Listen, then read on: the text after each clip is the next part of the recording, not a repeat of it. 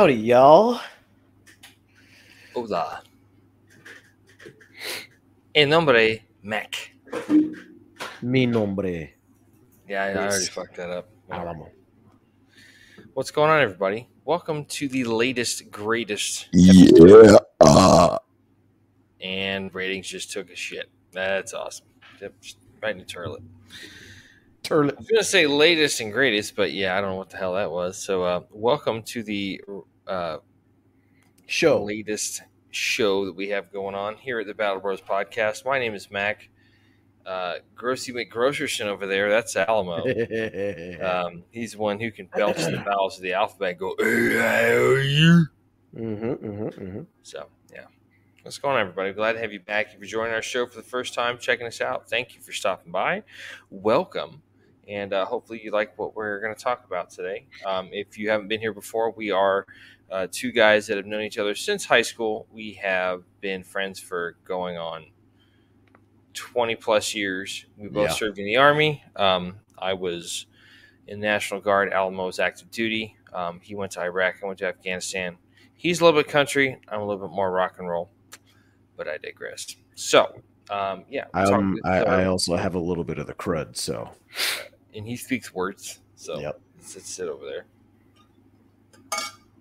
This is going to be a serious so show, folks. Just a slightly more serious show. Yes, slightly more serious. we're getting all the ham bonery and flim flammery and chicanery out of the way right Pretty now. much. So if you haven't been here before, um, we'd appreciate the likes and subscribes and the uh, click that notification button so you can find out when we have new episodes coming out. Usually every Friday at 9 p.m. Eastern And follow us on your audio platform of choice as well. Follow us on your audio platform of choice.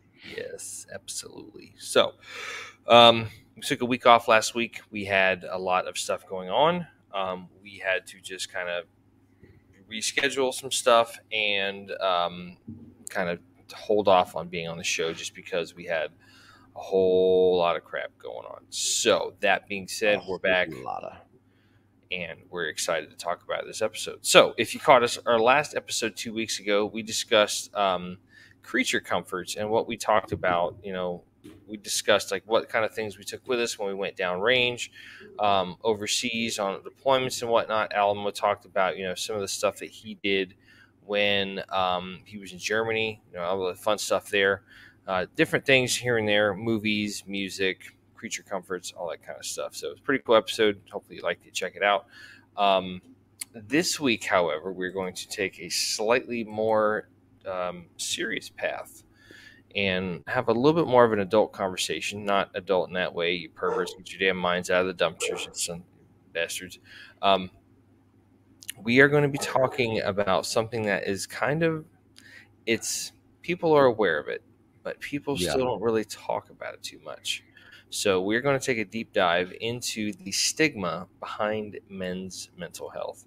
A lot of people are like, you know, whoa, man, hey, um, what's that all about? Well, let's let's kind of discuss that. So we're going to just hit the, you know, kick the tires and light the fires, as they say. So Let's what is a stigma? A stigma is defined as a mark of disgrace associated with a particular circumstance, quality, or person. Okay. And the kind of the way this conversation came up as we were discussing, you know, some of the things that happen in the military. You know, guys are just, especially guys in combat arms. You know, we're talking infantry guys, uh, rangers, you know, special ops units, that type of shit. Um, these are guys who, along for a long time, um, just kind of had that unfortunate situation of like, hey, if you're sucking, um, don't tell nobody, suck it up, and just fucking deal with it by pushing it down into your gut, possibly creating an ulcer. And if it doesn't create an ulcer, hey, that's the price to pay for being a fucking rock star.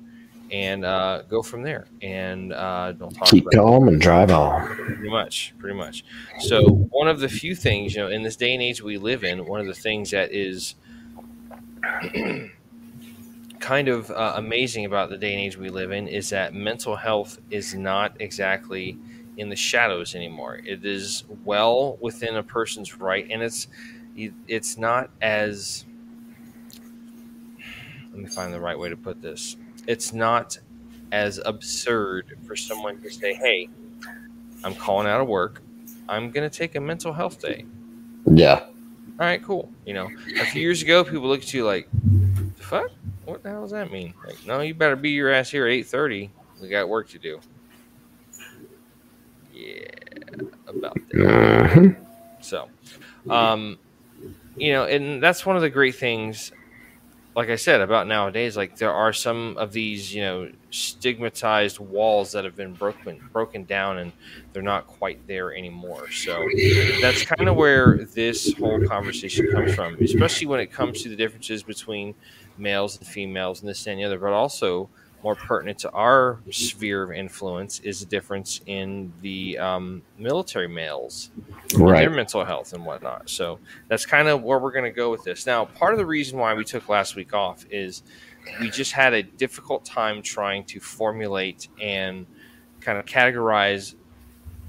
First off, Essentially, how we were going to break down the show. props props to this guy on my side on the side over here. This guy came Rock in on. Because you know, um, yeah, we we were able to find a lot of stuff that we needed to find and this that, and the other. So, um, it was it was a lot. We have quite a bit of research here, and you know, we're gonna try to delve into this as much as possible. A Um, lot of it is, is probably going to be more surprising than you think it's going to be, too. Oh yeah, like again, Yeah. pr- props to homeboy over here. He found a lot of good articles and stuff to, to check out. But um, anyway. Sorry, guys. If y'all hear me sniff from time to time, it's because I'm starting to get a bit of a case of the crud. He's got the crud. Absolutely, there, pal. Oh, shit. Just stick the booger rag in your nose. Just do the show like that. I mean, fuck it. Right. Ah, gross noise. So anyway, so we were able to find quite a bit of a, a good a, amalgamation of data from several articles, all the way from. Uh, we have an article that Alamo found where it's from the um, Department of Health in New York State. We have some stuff about Florida veterans um, from last year. We have some stuff that was uh, compiled through the use of data from the uh, U.S. Department of Veterans Affairs. Um, a lot of really good stuff. So, yeah, we're gonna kind of, and this might be a longer conversation. So, if you're if you're watching live at home, if you're listening on your you know whatever device you choose, uh, go pop a bag of popcorn, get comfy, get your drinks, get your bonbons, whatever the hell you like, get your pogey bait, whatever the case may be. Have a seat, Settle We're in and join us. settle in. What is the symbolism of all this? Anyway, so so let's talk about men's mental health, shall we? So, like I said, for a long time, the stigma was if you're a guy and you're combat arms, it's like if you had anything wrong with you, if you saw some shit, you were just pretty much, you know, it wasn't really, it might not have been exactly crystal clear and put out like information like it would behoove you to just take this emotional baggage and shove that shit deep down inside the inner confines of your gullet and uh put a cordon and perimeter on that shit and don't let anybody access unless they've got the pass and the password and a, and a, a freaking ID card. So Yep. so nowadays, you know, they've realized that hey, that's not exactly a great way. You know, the old way of working, the old way of doing things didn't work. It actually didn't work. It was just total horse shit. So yeah. So, but also, you know, like I said, we're going to talk about this in a couple different facets. So let's kind of just start off with just the baseline of this. Let's talk about you know males versus females. So Yeah. that's probably the easiest way to kind of skirt into this. Now, I want to start off by saying we are not picking on either sex. Okay, as Not males, in the least, man. as males, I can tell you where I, as a male, I can tell you where my shortcomings are. I can tell you, shut up at home. You're laughing at that joke already. Calm it down, as you were. Um, and he got it. We are not here to point fingers. We're just looking at some objective type stuff so people can hear it and just be like, yeah, damn, that's some that's some hardcore shit there. So, um, yeah, males versus females. So you know, it's kind of understood that females a lot of times, at least, and you may not be this person, you may have observed it in a th- another person, you may have observed a third party. Um, females can be a little bit more So what I'm looking here for here, dude, Emotional. emotional. They can be a little bit more, just kind of on the wide spectrum of just like just out there, emotional and you ladies are very much in terms in terms of fe- you're very much more in tone with in tune with your feelings therefore you do things much more expressively than males would if that makes sense That's fair. I'm good with that. Whereas guys, you know, we're just kind of meant to be. We're the way we're designed, the way we're built and structured, whatnot. We can be just a lot more stoic, a little bit Yeah. more just kind of like not letting shit bother us. It's like, dude, your leg's amputated. Yeah, I got a tourniquet on it. I'm fine. Mhm. It's all good. Inside, we're going, holy fuck, my leg's cut off. But we can't ever show it because Yeah. then if we do show that, the old stereotype is like, well, he had his leg cut off, but he's still whining about it. So he's, he's kind of being a bitch. Bitch. You know? He's kind of being a pussy. So, weakness which, yeah, showing weakness. Whereas we're just meant to be emotionless. Um, for a long time, we were emotionless. We, you know, we're just like, you, you- if you have a problem, hey, sorry, that sucks. You're not alone. Like, there's other people got worse shit going on than you, so deal with it. And sometimes that, you know, we can kind of impose that stereotype on ourselves, where it's Yeah. like, I really don't want to be the guy that's like over here crying wolf and stuff, but like I just feel like a good ugly cry coming on. Like I'm not wearing mascara, but my mascara is gonna run and shit. It's just like kind of thing. What do you want to add to this, there, dude? No, I agree, man. Um, I would say I would even venture to say that it's because women, uh, and again, none of this is when we talk about this, we're trying to pick on women, but um, women are women are allowed to express their feelings a little bit more openly than men are uh, when it comes to you know talking about things like oh well you know i'm stressed out stressed out about this you know the finances are catching up with me you know i'm a little bit you know i'm still feeling a little bit uh in shock about you know what happened earlier and i'm feeling very you know upset about it blah blah blah you know it, it's far more socially acceptable for a woman to actually talk about that kind of stuff and actually express their feelings than any kind of male like i like w- we could probably get into it when we get into more of the research and the articles that we did but like for example i know for example one of the articles talked about how a guy was trying to talk to his wife and um, basically expressed to him that you know he's trying to you know he's feeling kind of you know depressed and he's feeling very you know anxious and all that other stuff about you know a certain situation. And his wife essentially told him did i marry a woman or did i marry a man? You know it, it was like whoa. Like okay see, now, and uh, I find it, I find it the the interesting the dichotomy of all this is like, hey, we're gonna train you to go off and keep this country safe and fight a war, Yeah. but we're not gonna do anything about it when you come home and you're fucked up and you become a goddamn statistic. Sorry Yeah. for your luck. Thanks for your service. Sucks to suck there, Bucko. Deal Yeah. with it. So, you know, but I, I I like how now also there's just there's a lot more resources. Like there's a place up here, um, up where I live. Um, the um, oh crap! Now I'm having a brain fart. Uh, Mike Rowe. Mike Rowe has that series on Facebook called "Pay It Forward," paying it Yeah. forward or whatnot. I forget the exact title of it. But one of the things that he did, he would go find like stories of stuff from the internet, and people would nominate, you know, businesses or organizations or this, that, and the other, just to say, hey, you know, we're going to help out the best way we can. And one of them was actually here locally in uh, the Tampa Bay area where I reside. Pardon me.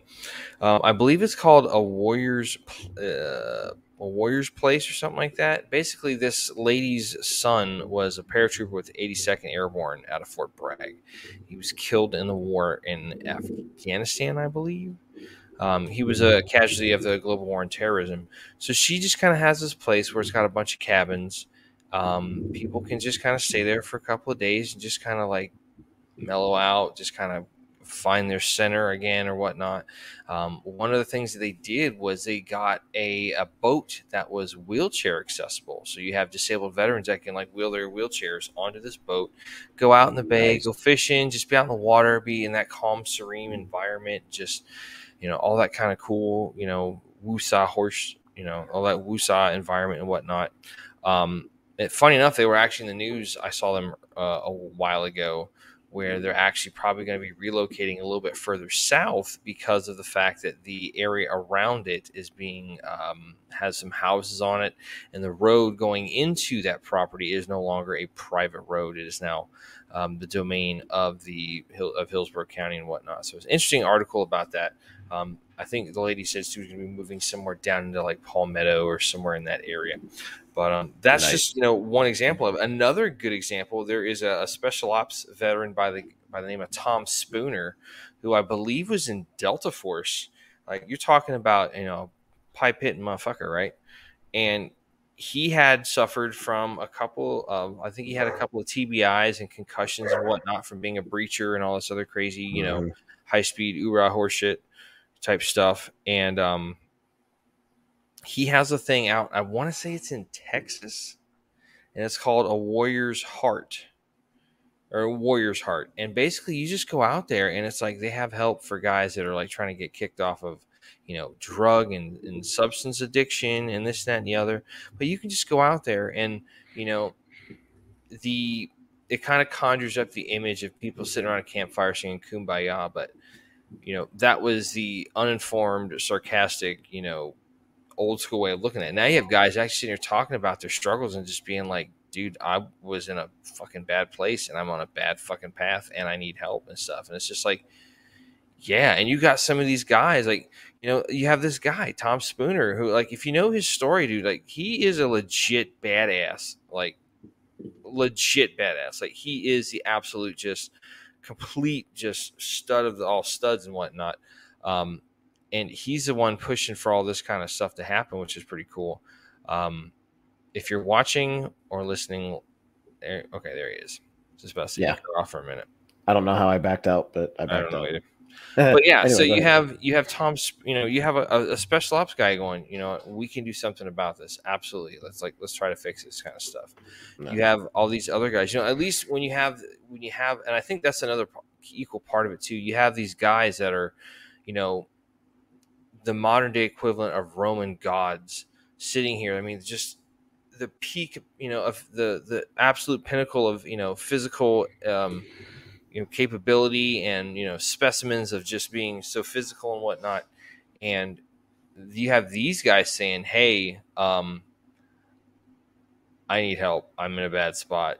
Like crap, like kind of deal." So.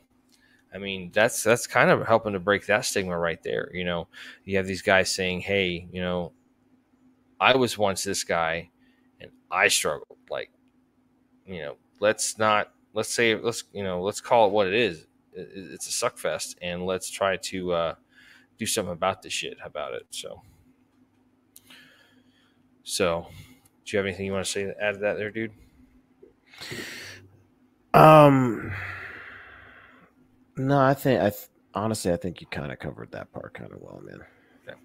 So another another aspect of this that we wanted to talk about too, um, if if you see my the the lighting in my side of the screen like going on and coming off and stuff, it's my computer is all this shit and yeah, it's not your computer, it's not your tablet, it's not your viewing device. Shut up! Shut up!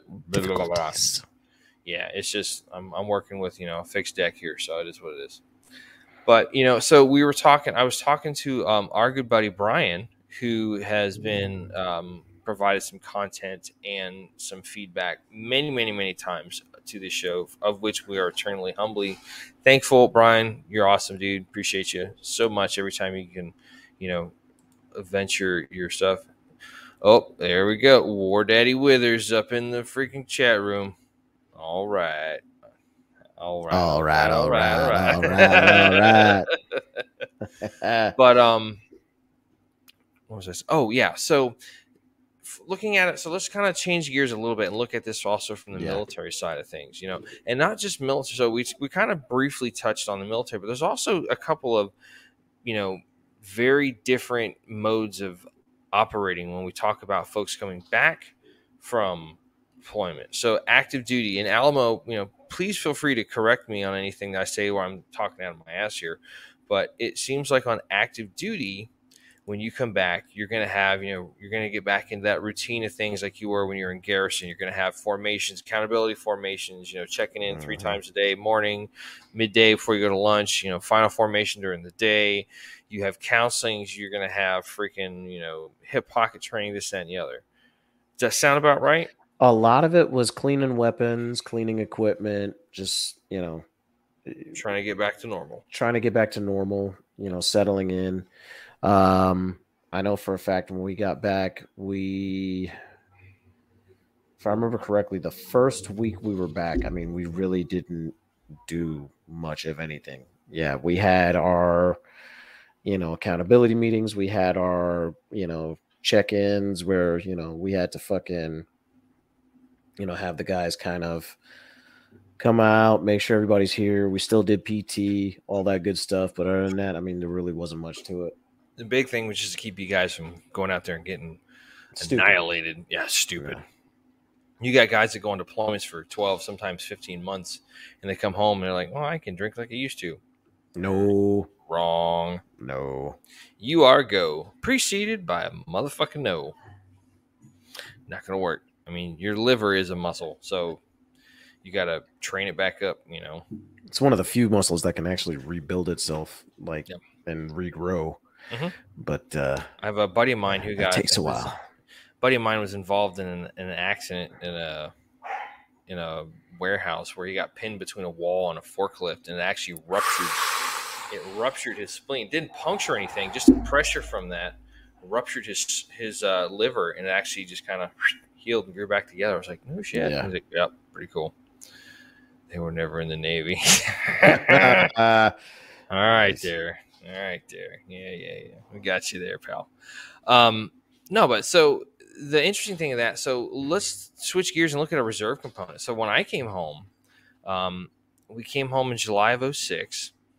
We had the whole brigade was invited to um, hear the governor. At the time, it was uh, Governor Jeb Bush, um, W's little brother. He was the governor the, the governor of the Bushes. Um, he was the gov. He was a governor at the time. What the hell was that? Was that your child? it's possible.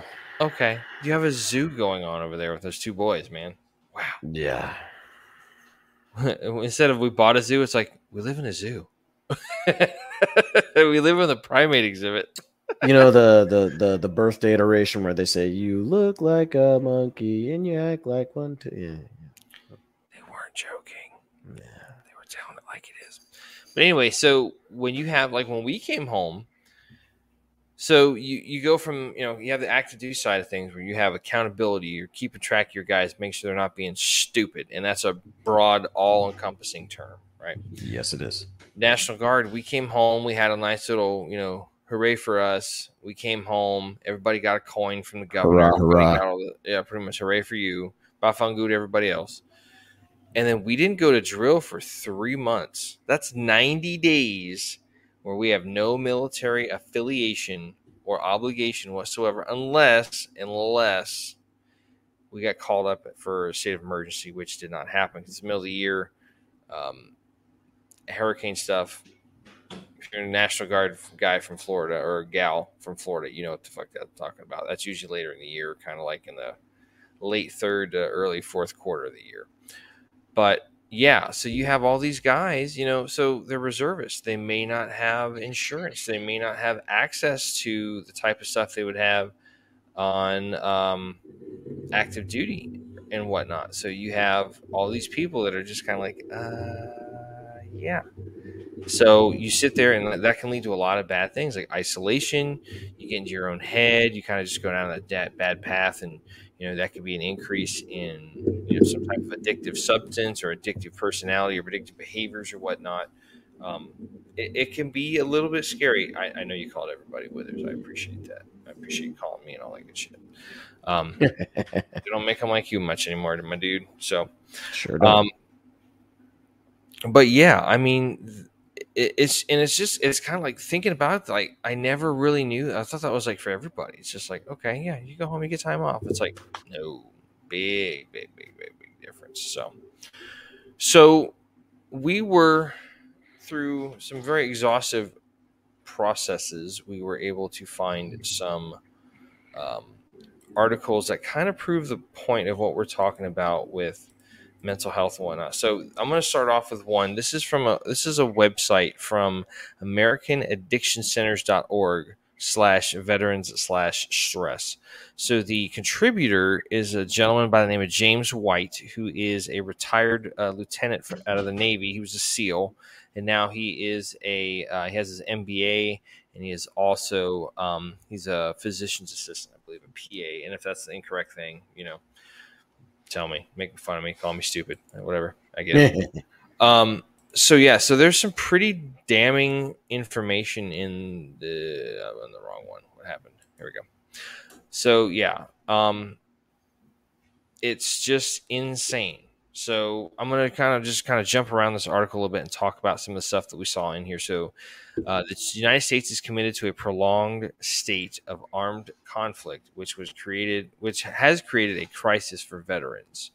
The crucial issue of mental health care for veterans is more important than ever before due to the considerable number of veterans returning from combat missions who have experienced episodes of PTSD or other mental health conditions. More than 1.5 million of the 5.5 million veterans seen in VA hospitals had a mental health diagnosis in 2016. This represents a 31% increase since 2004. The changing nature of warfare increases the chance for injuries that affect mental health. Veterans also face significant challenges upon returning home. These are just a couple of reasons why PTS diagnoses are on the rise. The potential negative effects of mental health issues, such as suicide, affect the more than 107,000 veterans who are homeless on any given night. 107,000 homeless veterans. I tell you what, That's man, insane, man. if that doesn't get your fucking blood boiling, it's just like, bro.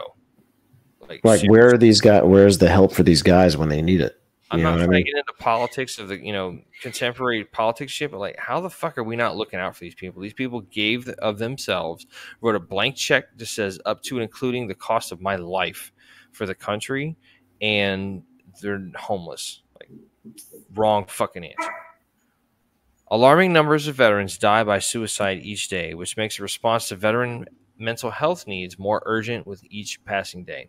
In their landmark study, Schoenbaum and Kessler examined the common mental health disorders among Army participants and whether the disorder developed prior to entering the Army.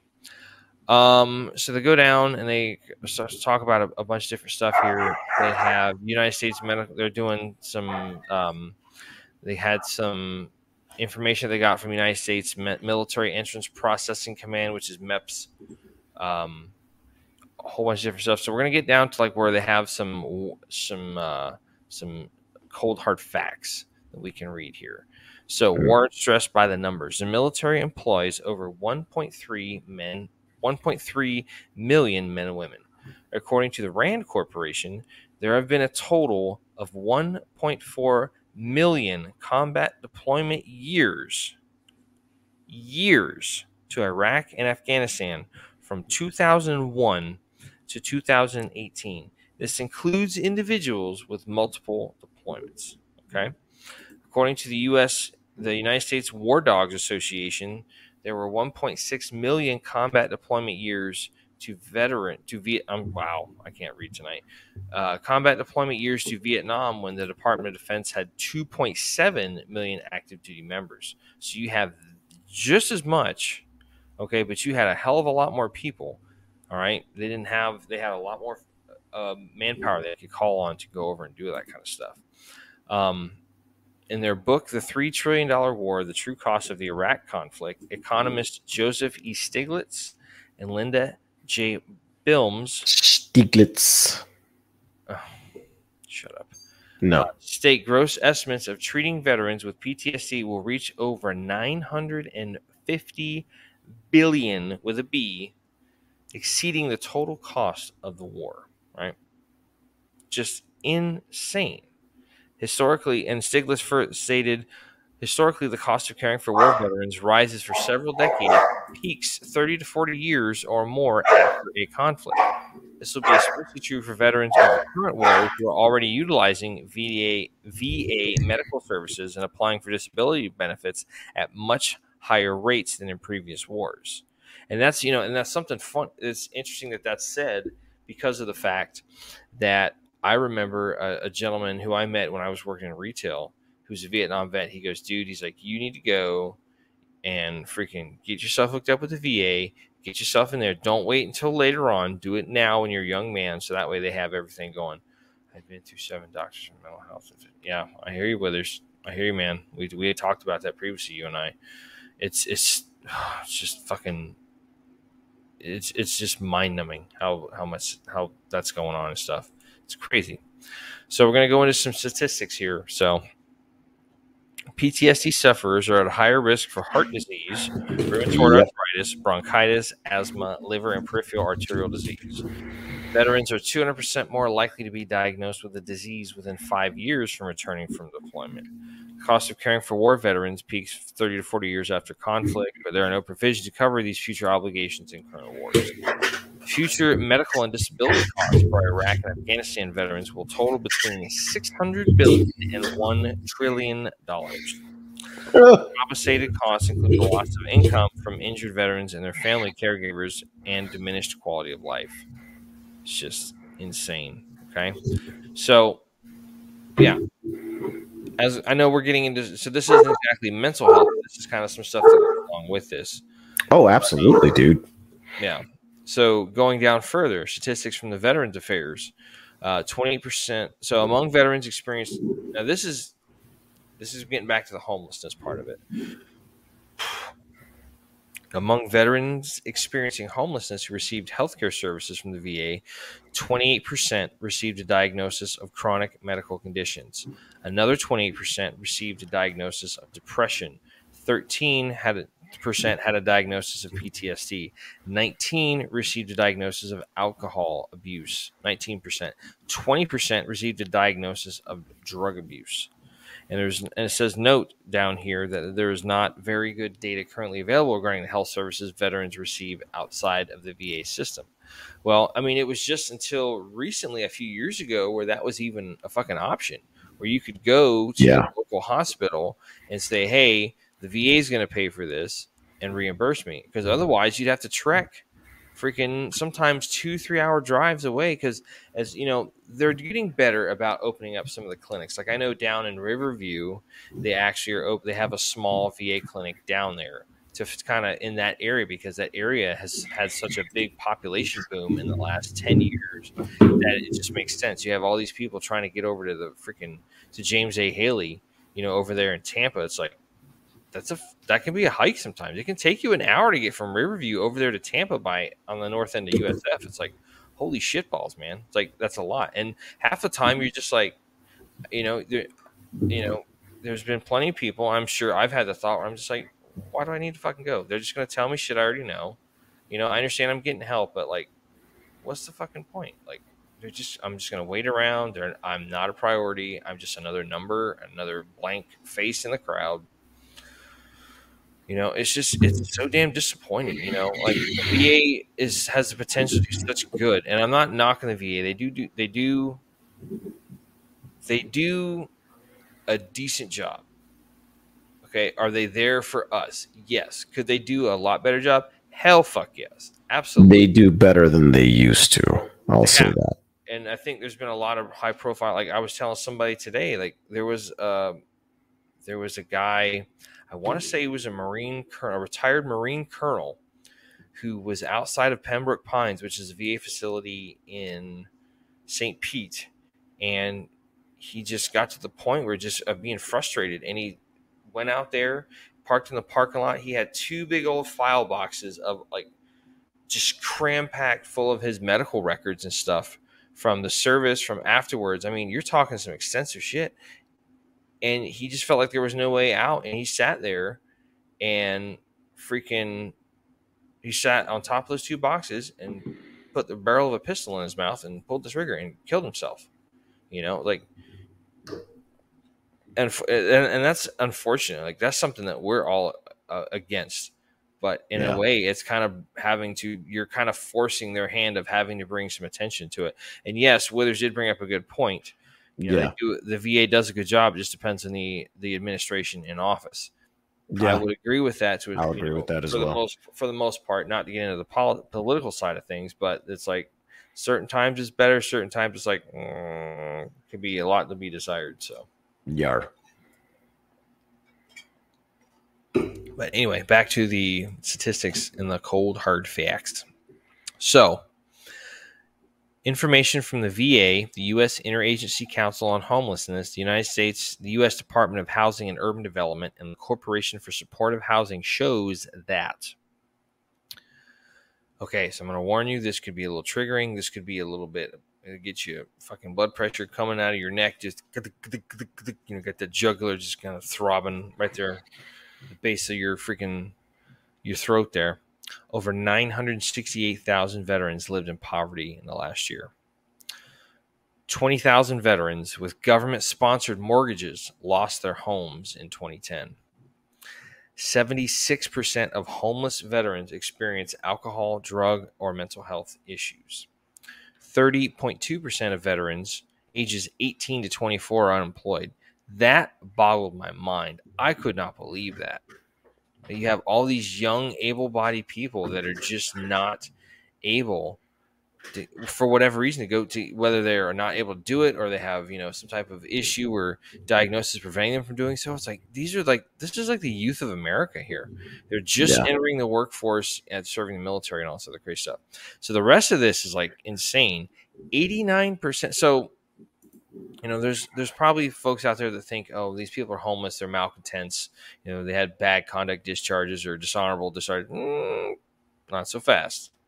According to this same article 89% of these veterans received an honorable discharge. 67% two-thirds served three years or more. 47% are vietnam veterans. 15 served before 15% served before vietnam.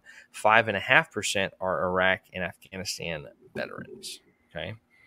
You, you you know what boggles my mind about that about that part though? Like what I, what I've what I've noticed is that there's a lot of employers and I've seen it just from the um like contractors and things like that that I have come in at work a lot of them th- tend to think that veterans are unstable a lot of them tend to think that veterans are unable to work in the real world and un- and ba- basically they make it very clear that they're scared of what a veteran could do if something triggers them.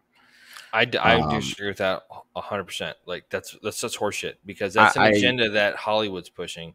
Yeah, People see it in movies, and I'm not saying they're doing it maliciously or on purpose, but at the same time, it, it fits a narrative. You have a movie like, for instance, one of the one of the great '80s movies, Rambo. You have a guy, you have John Rambo, who is a hero to this country. He gets lost, he gets disillusioned from everything he went through over there, and Yep. all of a sudden, he's a drifter. He's a malcontent, and yeah, that's a cool story. But what's worse is the fact that there's there's fucking truth in that, and he gets treated different because he's just, you know, just a product of what happened over there and all that shit. And it's just like, does it happen? Unfortunately, yeah. Stereotypes exist from somewhere.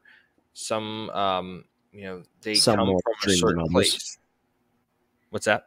some more extreme than others. Yes, absolutely, hundred percent. Um, but yeah, I mean, they come from a place of you know somebody Yeah, seeing it or Withers, it Withers says that he's lost promotions because of it. But you're absolutely right, though. I mean, people just think, oh, you know, going back. So let's think back. You know, going back to when we did our first um, VIP panel with uh, Mr. Lee. Shout Mhm. out to Brent Lee for for doing the first one. Thanks again, pal. We, we love you, buddy. Um, you know, he even brought up that point. He was like, you know, you gotta you gotta be a little bit creative. You gotta think outside the box when you're doing your resumes and stuff. You know, yeah, it's cool because like I remember somebody telling me a story. And it's like, yeah, you go and you fill out your resume. You got all this cool high speed shit that you got from the army. You were, you know, scout platoon and scout reconnaissance, all this kind of stuff. And it's like, okay, so here's what you're gonna do. You're gonna walk up to the customer. You're gonna smile. You're gonna hey say hey, do you want paper or plastic? And then you bag all their shit and put it in the cart. Questions, out fucking standing. And it's like you do all that cool stuff and it doesn't translate over, especially for guys in combat Yeah. arms. I mean, unless you get smart and you know can really find good ways to you know use that talent, you know, and it might not just be freaking hitting pipe and you know pulling triggers and all that kind of bullshit. But I mean, you know, going back to all this, this is a reason why. Like, look at all the guys, you know, that came that went over there to to Vietnam to fight an unpopular war, and then they came back and everybody's spitting on them and calling them baby killers and saying, "Don't wear uniforms." I'm like, yeah, that would kind of fuck with my mental health a little bit, you know Absolutely. especially guys that you just couldn't handle that and they end up homeless or you know one of the things that uh brian was talking about a while back with we were kind of shooting the breeze and whatnot he um he used to do outreach and go and actually go out into the field and go out in the, into the into the uh, general populace into the community and find and try to get these guys help that needed help that were living like in their cars or out in the freaking you know in the the woods and in like the freaking wild scrubby areas of I don't mean scrubby as in like bad people. I'm talking about like, you know, just like living in like the weeds and the thickets out there and just all that kind of crazy shit. So but I mean, I don't really need to say much. Uh, I'm gonna read this last part on the suicide. and I'm gonna hand it over to Alamo. He can gonna add some stuff here. So it says veterans are 100, 1.5 times, one and a half times more likely to commit suicide than people who have never served in the military. According to the National Suicide Data Report from 2005 to 2016, suicide rates among veterans aged 18 to 34 have been swelling steadily for more than 10 years, jumping 10% from 2015 to 2016 alone. It jumped 10% in one calendar year. Holy fuck, people. Like, we got to do something about this. The same report also states that the rate for these young veterans increased to 45 suicide deaths per 100,000 populations in 2016, up from 40.4 in 2015, even as the overall veteran suicide rate decreased, decreased slightly. Lastly, it says over 30% of veterans are enrolled in VA care, and there are reports that find disparities in that care given. Okay, like hell, they had they had that art. Um, if you um, are familiar with a guy named Angry Cops, who has a channel, um, he does a lot of um, satire, does a lot of um, just really like funny sarcasm, witty type shit. But he was talking about a guy who is a veteran in the Canadian military, and he went to the Canadian uh, VA equivalent. I don't know if it's called VA, um, but they were just like, he's like, I need help, and they said, why don't you just go for MAID?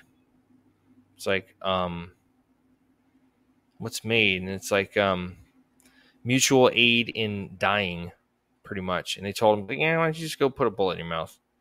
It's like, how how in the fuck can you go and serve the queen or the king? Queen, the king now, but like, how can you go and serve the crown and just get turned around and get told, yeah, you should just fucking just off yourself? It's like, no wonder our mental health is in the shitter. I mean, especially nowadays when it's just like you know, the military is not the same thing it was. It's it's very different, and that happens. I mean, the least. it's it's um yeah so withers was saying in the in the um in the the what is it, the chat room Mhm. comments comment section he's like he was saying he remembers his dad couldn't go into town with his uniform on and people were calling him a murderer and this was 1973 It's like- 1973. Yeah. and saigon fell in 1972 this was right after the war so Exactly. Yeah, yeah. But anyway, I mean, what do you what do you want to add? I know I've been kind of hogging the mic the, the mic here, buddy. But what do you want to what do you want to say about all this? No, I was uh honestly, I was gonna, I was, I'm looking at the VA, uh, the VA statistics according to Florida, according just to Florida State, and like if you look at the staggering numbers on here, man, and and, and talking about the situations where you talk about how guys essentially get told, "Oh yeah, well you know you should go and kill yourself and blah blah blah blah blah," and you know that's just that's just plain messed up, dude. I mean, geez, I, I don't mean to cut you off again, dude, but like No, good, looking, good. there's looking on. It's the first page of the Florida Veteran Suicide Data Sheet at the very Yeah. bottom. It has two sections side by side, right? yeah, So it says it says Florida veteran suicide rate and it says Florida suicide rate. So it's the third and fourth. It's the two uh, sections that are highlighted in red from Yeah. the right hand side. So overall, Florida suicide rate is eighteen point seven. Among the veteran suicide rate, is 34%. 34%. A- a- uh, ages eighteen to thirty four. Non-veteran is 14 and a half. Veteran is 43%. 35 to 54, non-veteran is 19.9. Veteran is 35.4.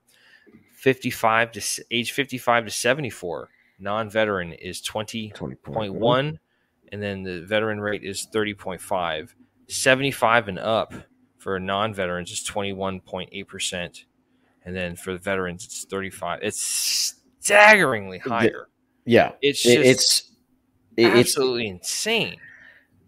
and the thing and that's where it's very it's very important that we have to cover this because it, that that right there that is a travesty in itself. What are we doing that is not allowing guys to talk about what is going on with them?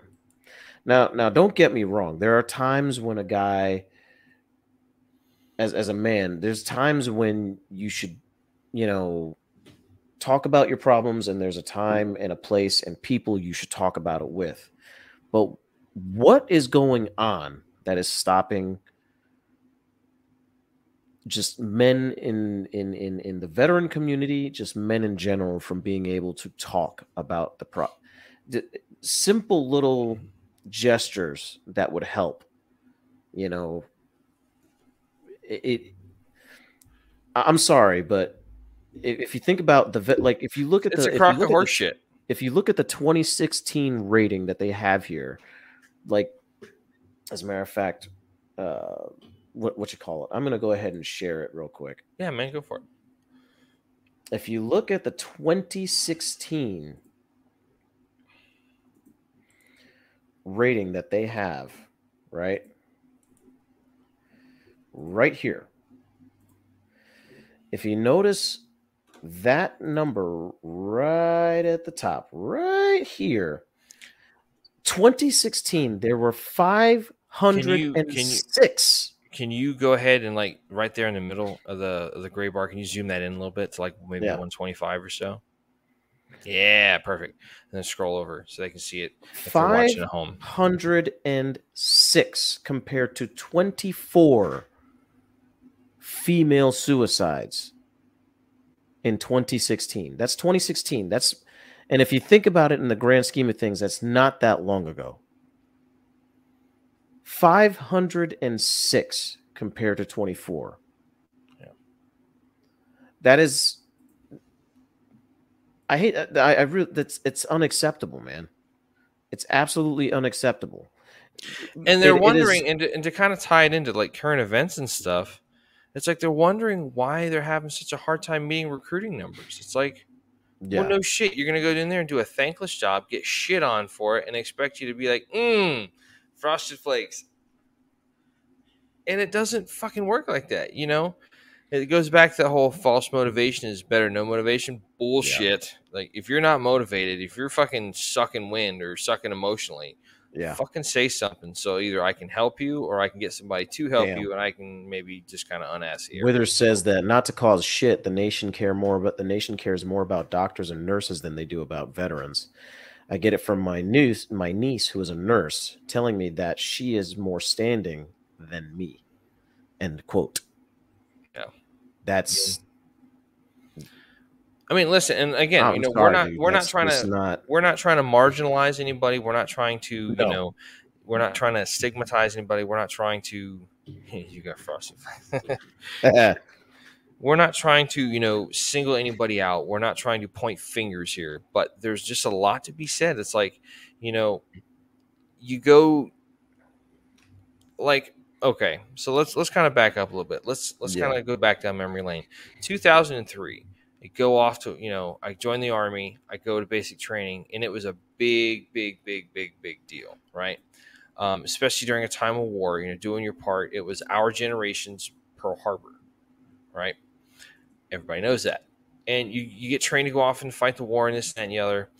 And then you know it just seems like it, it went on so long to the point people just kind of stopped giving a fuck. And they're just Yeah. like uh we're tired of hearing about this you know? It's like this and that and the other and it's just like it's just it's how it's like a whole paradigm shift. Like everybody just went like you know how freaking right after War 9-11 right after 9-11 everybody was you know singing songs like courtesy the red white and blue and american soldier by toby keith and all these other many artists and whatnot and just like you know patriotism is at an all-time high and it just got to the point where everybody's just like it wore it drug on nobody's watching the news anymore this that and the other and it's just like you go over there and you start off and like imagine being in for 20 years during that time frame like you go in right after 9-11 like dude if i had stayed in i could be retiring this year at 20 years it's like Yeah.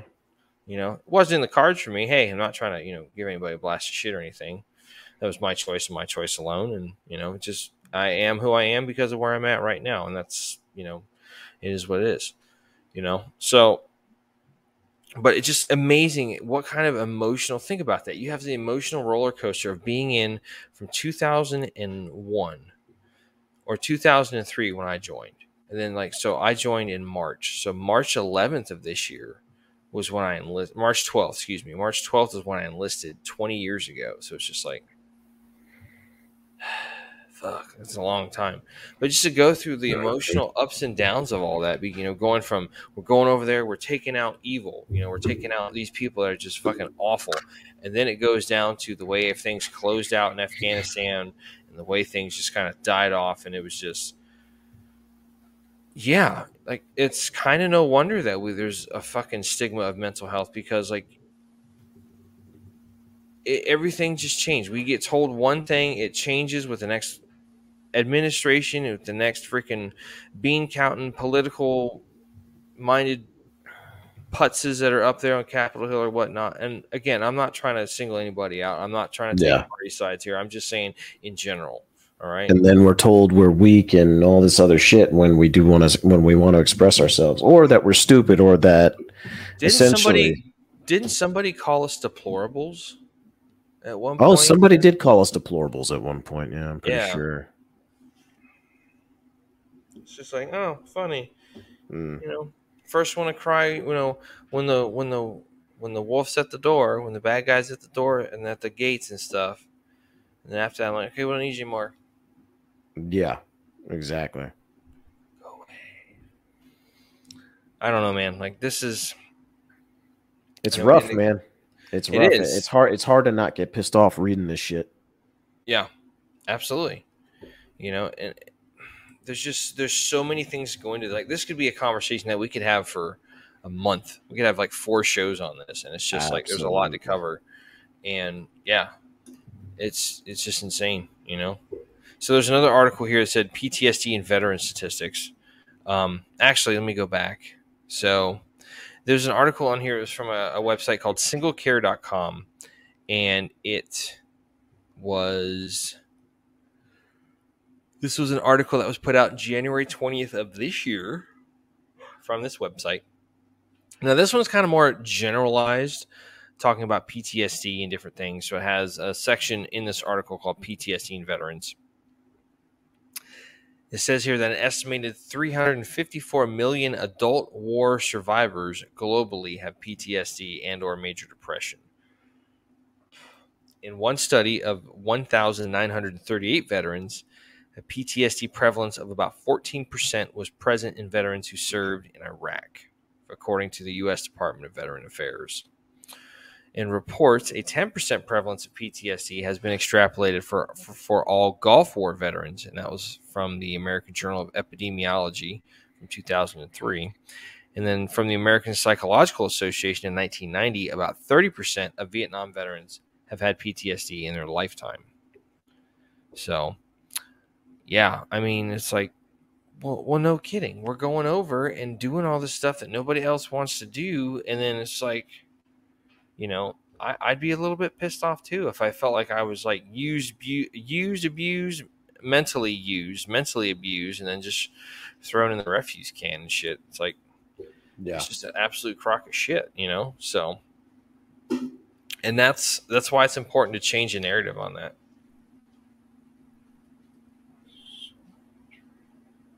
I'm sorry. I'm sure. Oh, Withers actually Yard put a- a- Kipling. Rudyard Kipling. It's uh, God the soldier we adore in time of danger, not before. When danger gone, all things righted. God forgotten soldier slighted. Hmm. So, um, do we want to go over the New York State brief real quick? The behavioral risk factor surveillance system. That sounds a little bit long winded. Yeah, a little bit. So, but there's like, I was kind of impressed. This was a seven page document and it goes into a lot of. A lots of shit. lot. Yeah, a lot of shit. Percentage of veterans in New York State by demographic identifiers. It's like, yeesh, I don't even know how to read half this shit. It's just I'm Yeah. like, but it goes into some stuff like educational attainment. It goes into By ethnicity, all that shit. Age employment groups. status. Like they really break down. They go through a wide swath of like you know characterize um, categorizing the uh, characterizing. I can't talk. Um, disability status. They go through uh, like current smoker, uh, binge or heavy drinking, sugar sweet beverage consumption, one plus times a day. Well, this guy right here. Like after I get off the show, I'll probably go to the gas station and get a drink. So Yeah. go get some, go get a sody pop or something. But they have uh, some interesting stuff here about healthcare access access indicators, avoided medical care due to cost, has a healthcare provider, has healthcare coverage, has a routine health checkup in the past year, um, self-assessed health and depression. Like they really freaking just Yeah. Really broke this stuff down. So all this stuff's available online. This is the 2021-2022 uh, BRFSS Veterans Health Report. This is the Behavioral Risk Factor Surveillance System. Uh, according to this, says it's an annual telephone survey of adults developed by the Center, the CDC, and conducted in all 50 states, the District of Columbia, and several U.S. territories. The New York BRFSS is administered by New York State Department of Health to provide statewide and regional information on behaviors, risk factors, and use of preventative health services related to the leading causes of chronic and infectious diseases, disability, injury, and death.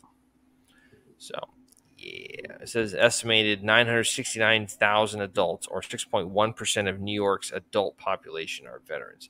That's actually pretty high, it seems like. like a Yeah. million plus people, almost a million people. Like, Well, I mean, you gotta. I mean, you gotta accept one thing. New York was probably the hardest hit out of these out of the out of the 9-11 tar- terrorist attacks. oh, well, of course. I mean, yeah. so a lot of New Yorkers were. But not just that. I mean, Ready think about the folks. that. Think about the folks that have freaking, you know, PTSD and all that kind of crazy stuff from the attacks themselves. The Like, you know, I have a friend of mine. Friend of mine's like, dude, his he's like, who's telling his mom, he's like, she doesn't go down past a certain street. She's like, I ain't been down past Fifteenth Street, you know, since that day long time. long fucking time. So, but anyway, I mean, like I was saying, with all these different articles and the research is out there, folks. You know, not to get into political, you know, the weeds here, but like, do yourself a favor, go out there and just try to do a thorough job of like that's why we took a week off from doing this show because we wanted Yeah. to make sure that we had the right kind of statistics here and facts and stuff and all this stuff can be looked up it can all be Yeah. accessed on the internet and whatnot so like go out and find it um you know there because anything you get handed to you is just going to be like you know it's somebody's going to have a swerve to it or some kind of slant Yep. and this and that and the other so like yeah Use the analytics. oh the shit i didn't even see this What was so the, that? sec- the second page of that florida veteran suicide data sheet mm-hmm. they actually break down the the types of suicides and stuff by method for 2016. Wow. Like I don't really think that's going to matter much because that's just going to be fuel for, to the fire for some folks out there. Absolutely. Like you can go out and look. I mean, it's it's pretty damning evidence too. I mean, there's a lot of stuff out there. It's just like yeah. So I mean, you can look it up, but it's it's pretty it's pretty damning information out there. So yeah. So there was another article I found. Um, it was in Psychology Today, and it was basically, um, was that one of the hyperlinks that you found? Uh, one of a couple actually. It's I think it's actually done by the same guy. It's uh Rob White, uh Rob White, uh Whitley, Rob Whitley, P, and he's actually a PhD. Um, one of the his first article was why so many men resist talking about their mental health. I did um, see that one. Yeah, I didn't read that one all the way through, but I did peruse over it a little bit. But go ahead, please. And basically, you know, he kind of he kind of breaks it down into a couple of different factors. One of it was uh, one of them was you know who is listening essentially, and it says there's an assumption that there is a reservoir of competent and helpful people willing and able to empathetically listen to men with mental health. Is real, uh, with real, yeah, go real ahead. quick. Is it the one that you have that's highlighted right there? Psychology Today. It's about halfway down that first page. Probably, yeah. How to talk to a man about his mental health. Yep. Okay. There's that one, and then why so many uh, men uh, refuse. The second one, why so many yeah. men are resisting. Okay. Yeah. Uh, health issues. However, the scientific evidence indicates that that is not necessarily the case. In me, in my own research studies, I have I have uh, regularly heard men state that they have tried to talk about their mental health, but have been shut down. Are you guys listening to that? Shut down. He even goes in. He even goes down to list list a couple of examples. It says, a divorced middle-aged gentleman told me that he phoned his only sibling during an incipient uh, during an incipient mental mental health crisis, but was asked to call back in a few hours as the sibling was watching a movie. When he called back, the call went to voicemail. An Jesus immigrant Christ, father was struggling with mental health issues that affected his ability to work and provide for his family. When he tried to discuss it with uh, the issues with his wife, ah, this is the one I was telling you about. She would scold him by stating, "Are you a husband? Are you a man?" Another example was a male student noted that he has that he has tried to talk about his mental health issues with various peers, but found that they quickly zoned out and reached for their cell phones. He gained a reputation as a whiner and lost his friends as a consequence. See, the fucking phones are evil, man. Like straight up, and I'm guilty of that shit myself. Like, yeah, they're just it's, human connection is just such a fucking paramount part of our society, and we are vastly yeah. fucking that up and missing it. Yeah, like absolutely. Put your absolutely. goddamn phones down, people fucking talk to somebody. Listen to somebody that needs to talk. Like and this is why this is why the fourth tenet of the bros code is what it is you know? Seek out help in a time of need. But what's most importantly if somebody comes to you for help be the bigger fucking person and like help them out. Seriously it's like jesus christ i can't oh. Yeah. Okay you keep reading man. Um, listen withers i can't spell either. It's all good man. We know I, what you're trying to say um basically it goes into he, he even goes into workplace issues. It says of uh, instead of talking to people on their social network men with mental health issues also have the option to seek out and consult trained therapists and you know all that good stuff. However there are many unacknowledged and oft ignored barriers to such action often uh, revolving around employment.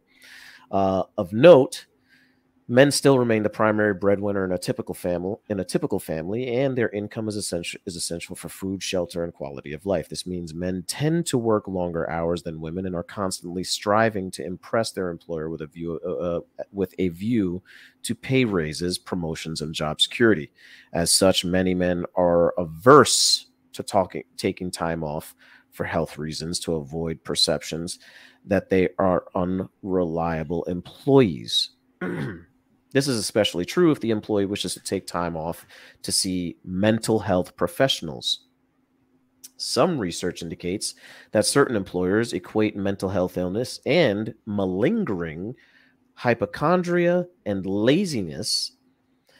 Uh, moreover, when uh, men with mental health issues may be stereotyped as dangerous. Are you hearing this? Is anybody getting this so far? Unpredictable and a threat to workplace morale in male dominated workplaces that put a premium on safety issues such as police, military, transport, and oil and gas. Now,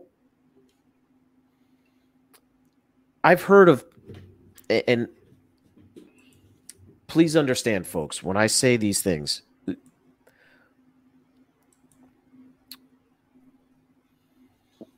I, I I tend to believe that the fairer sex is probably just as capable of violence in certain ways, and probably sometimes just as capable as being dangerous as men to a certain degree. Um, case in point, Casey Anthony. Uh, case in point. Uh, actually, let me not go too far into that because I don't want to be. De- I don't. I don't want us to be shadow banned. But uh, you get my point. It it's it's it's a bit ridiculous the fact that if if we're so it's kind of it's kind of a double standard. If we talk about our problems, we're looked at in a way that makes us be or, makes us look in some way, shape, or form Weak, weak, puny. puny, dangerous, as the article clearly states, and In danger like and not only just dangerous, but a danger to society. inferior. inferior. I can understand. Com- I can understand. You know, kind of. I, I. I just. I don't understand how. You know, trying to talk about your problems, and then when you seek help for your problems, you're looked at worse than before you were asked to seek seek out help for your problems. Let me I- I interject. don't- Let I can't comprehend that. Let me interject real quick. Look at all the, the some of the greatest leaders and inspirational people of time. Gandhi. You have all these people that were sitting here that had a problem, and they, you know, kept getting told, "Oh, don't worry about it. Don't worry about it." They fucking did something. Did something about it. They freaking Yeah. freed the oppressed. They, you know, helped solve problems with you know equality and, and pay issues and all this that. What if they listened to all that shit and just was like, yeah, maybe he's right. Yeah, it's not that big of a deal.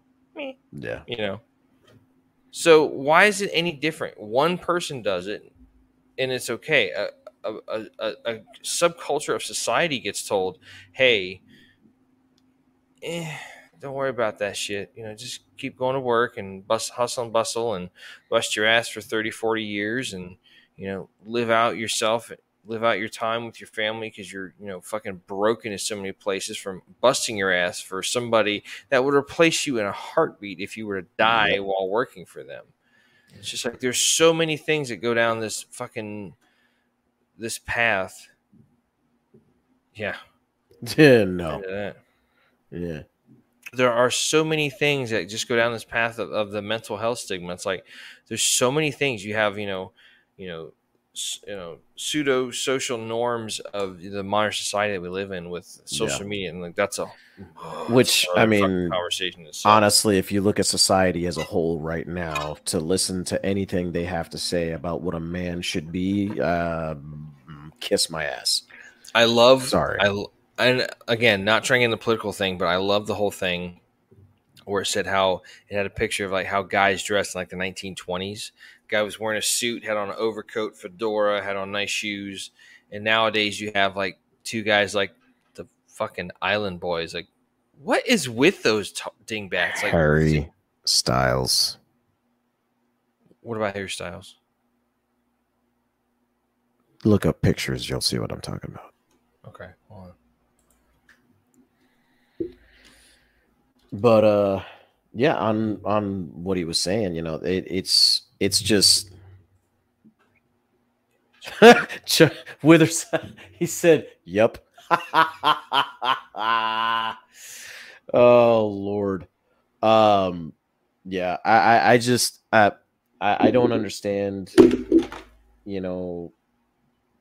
I, I really don't I don't understand the standards nowadays for like you know people want men to be you know less aggressive less this less that the other whatever Dude, You know, okay, so to- just- To quote your buddy, to quote Mhm. Jocko, Mhm. it's like you know, and there's there's a there's a great uh, veteran that I I kind of follow from time to time, Nick Koumalatsos, who is a guy that he wrote a book called Excommunicated Warrior, and it talks Yeah. and it, it's the seven stages of separation from the military, and he talks about like you know yeah guys should be out there they should be warriors like you know you have these you should be the be able, you should be able to be the protector of your family and this that and the other like, damn right Be a fucking psychopath, you know. When it comes to the safety and well-being, and I mean psychopath. I don't mean that like literally like having some type of mental deficiency or diagnosis of mental deficiency, but you should be able to go out there and just, you know, again, they want you to be aggressive. They want you to be fucking, yeah you know, cutthroat, and they want you to be Oh. out there and just be able to, to fucking Oh. stack bodies when there's shit going down. A than that- way that I've heard it is you must be a peaceful man that is capable of great violence when Yes. necessary. Yes, I've seen that. Um, am I seeing this right? In that he's wearing like you would probably say eff- effeminate looking clothes. Yeah. Okay, I mean that's whatever. I mean we live in 2023, so I mean it comes with the territory, I guess. But you know, it's not for me. I'm not trying to judge, but I'm just like Mm. eh, okay. Yeah. out of that tab. So. Yep. hmm Yeah. But I, I, I just, I, I don't, you know, I don't. I don't get it. you know, it, it. We have a serious problem in this country when, you know, essentially they. I, I, I think in large part, what we're trying to get at is we as men, many of us, are you know spe- specifically you know like younger generations of men and things like that we're confused. We don't know what society wants from us because society says they want us to act one way right? We get responses from one demographic. I'm trying to play the words as neutral as possible so you know our episode does get uploaded tomorrow. Uh you know from certain demographics we get you know signals and all types of stuff that you know acting a certain way you know is a way for the for us to be attractive and all these other things. And then all of a sudden you know it's not acceptable. But then if we have problems and oh i want to talk to you. I want to talk to you. And then all of a sudden you want to you know a man tries to talk you don't give a damn So I think another part of that too that we've kind of you know danced around as well. There's a bunch of different ways that you can find this image in on online and whatnot, and it's basically it's the um, it's the uh, the loop. It says hard times create strong men. Strong men create good times. Good times create weak men. Weak men create hard times right and there's one of those like there's a bunch like different ones here um like it, it's it just kind of it's like yeah like you know what if we're just in that like where we were we had I- hard times like we were in hard times we made strong men we had a bunch of fucking pipe hitters and warriors that went out there and defended our country for you know the last 20 years and we kind of had I some good times in that now we're kind of i don't know in between I'm willing to bet. times.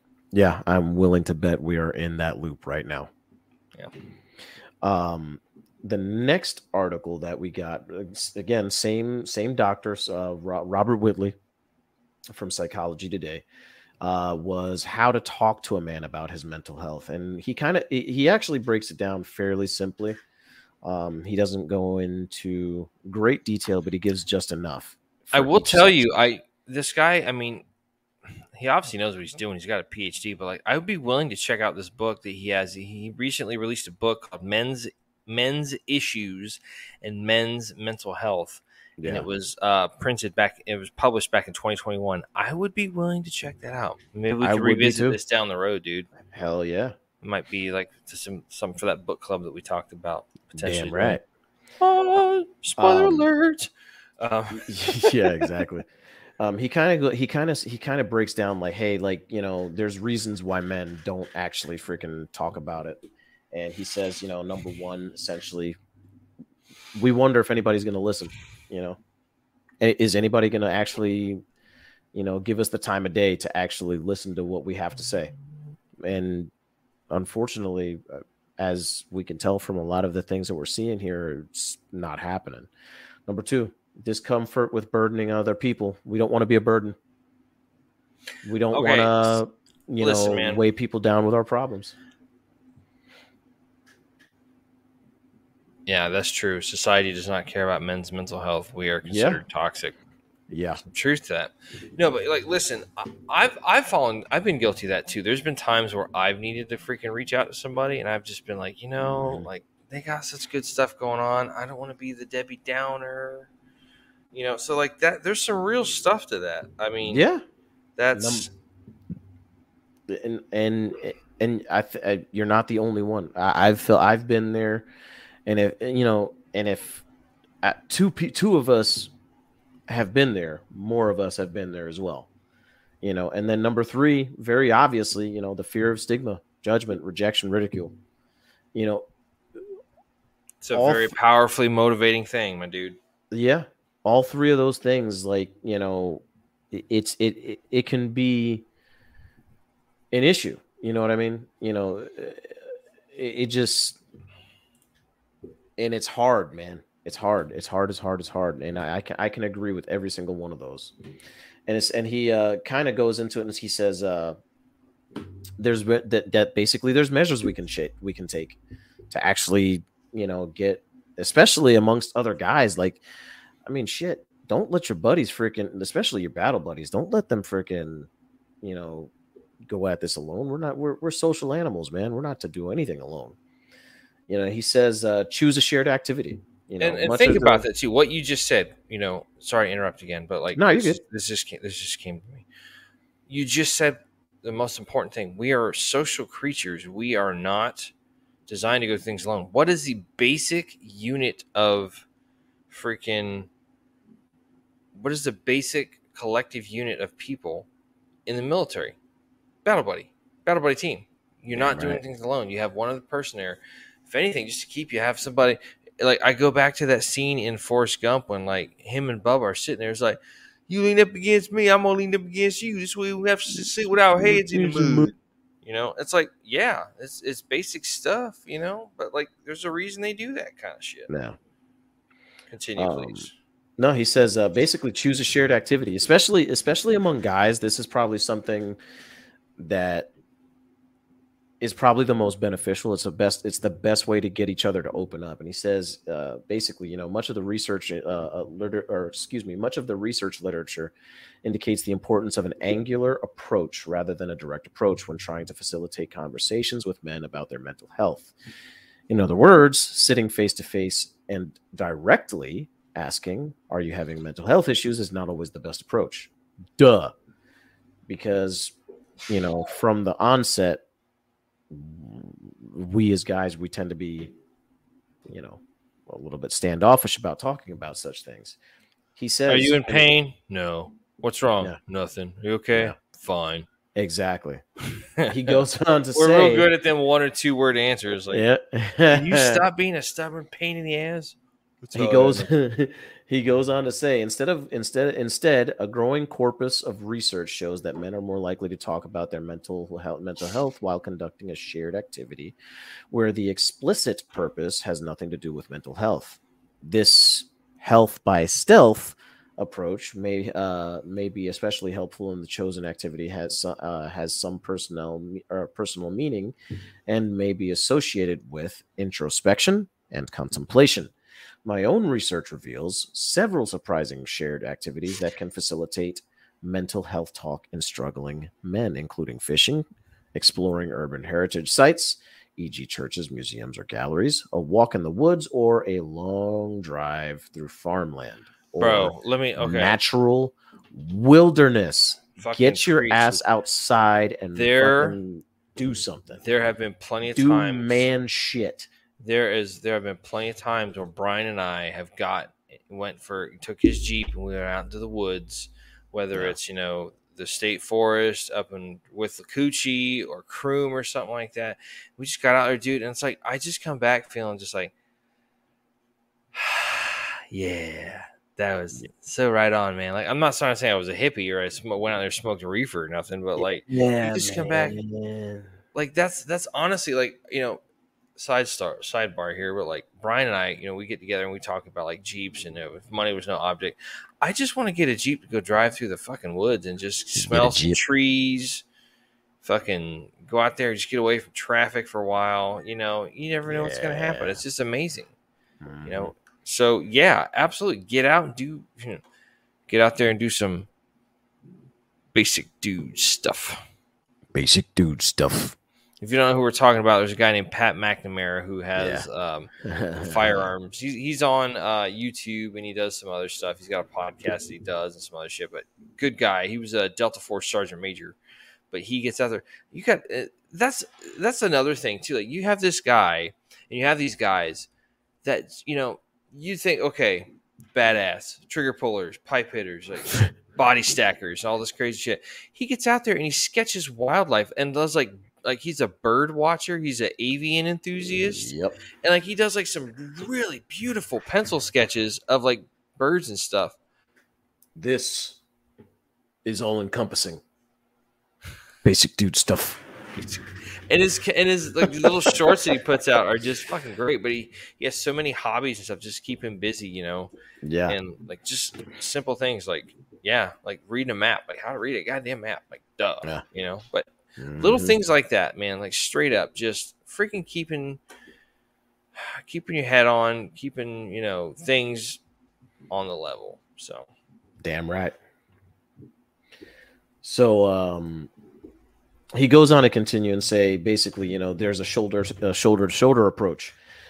Um, where he says a key ingredient of all the above described activities is that they occur shoulder to shoulder rather than face to face. This has to be this has been identified in the research literature as a critical factor in facilitating the discussion of mental health among struggling men. Indeed, Many men report discomfort in the traditional face to face clinical encounter, with one man telling me that they feel fake and more like a job interview than a remedy.